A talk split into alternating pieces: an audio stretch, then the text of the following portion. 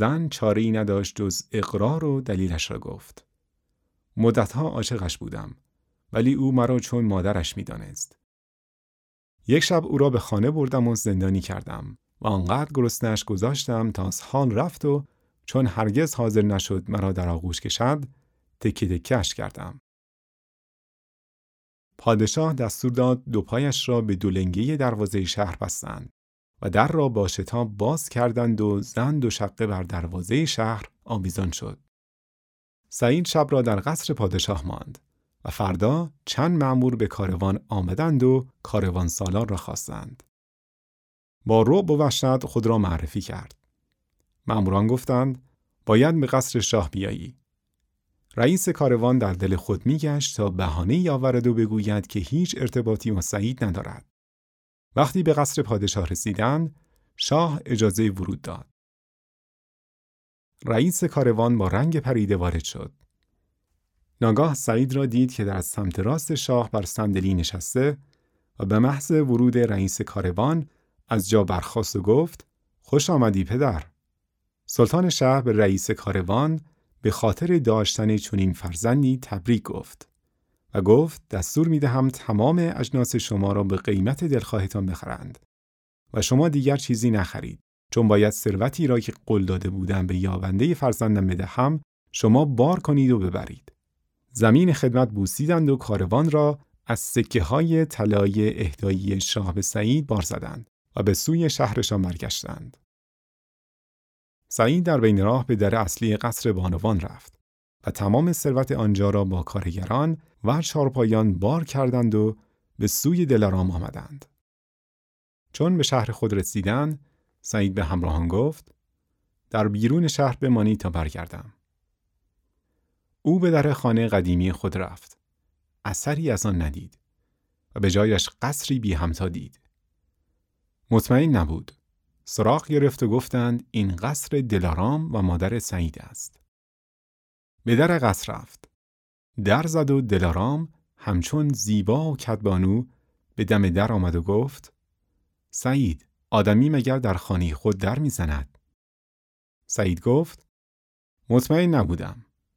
بعد رو به دلارام کرد و گفت همراه دارم. دلارام گفت همگی خوش آمدید. سعید رفت و همراهانش را به قصر خود آورد.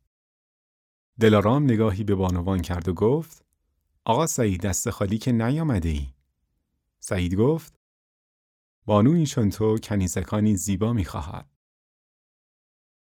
دلارام هر کدام از بانوان را در اتاقی اسکان داد. خدمه را در قسمت بیرونی قصر جای داد. در این موقع شخصی به دلارام سلام کرد و گفت خاتون امانتت را پس گرفتی؟ این هم آقا سعید. سالم و سرحال اگه با من کاری نیست مرخص می شوم. دلارام گفت صبر کنید دو جعبه جواهر آورد یکی برای رئیس کاروان و یکی را بین خدمی کاروان تقسیم کرد آنها هم به دیار خود رفتند سپس همان شب اول سعید از دلارام اجازه خواست تا به اتفاق مادرش برای خواستگاری به اتاق مخصوص دلارام بروند. دلارام قهقهی سرداد و گفت خیلی خوبه. قبول. دیگر مادرت را زحمت نده. آخه او مادر منم هست. من همینجا بله را می‌گویم. دلارام و سعید جشن بزرگی گرفتند و با هم عروسی کردند. زندگی بدین منوال میگذشت و سعید روز به روز موفقتر می‌شد و دلارام همچنان فرمانده قصر بود. روزی دربان قصر آمد و گفت ای بانوی بزرگ پیرمردی با خانوادهش در اند و گرسنه اجازه می‌خواهند امشب را در قصر ما بیتوته کنند. دلارام بیرون رفته از دور نگاه کرد. پدر و مادر خیش را همراه با سایر اعضای خانوادهش دید که سراسیمه مسافت زیادی را طی. خود را پنهان کرد و دستور داد جای مناسب و درخور توجهی در اختیار آنها قرار دهند و به خوبی از آنها پذیرایی کنند. فردا نهار دلارام دستور داد غذای بسیار متنوعی درست کردند و به سعید گفت من در پس پرده و تو از این مرد سوال کن کیست و به کجا می رود. سعید پذیرفت. پدر دلارام پیش از اینکه دست به سوی غذا دراز کند سعید پرسید نمی‌خواهید به ما بگویید که افتخار میزبانی چه کسی را داریم او از جا برخواست و گفت اولا سپاسگزاریم به خاطر اینکه به ما جا امکانات دادید و به خصوص از پذیرایی مفصل. اما اگر می‌خواهید بدانید که من کیستم پس گوش کنید. من پادشاه شهر همجوار شما هستم. چنان قدرت و مکنتی داشتم که سرگرم عیش نوش گشتم و از کمین دشمن بی اطلاع ماندم.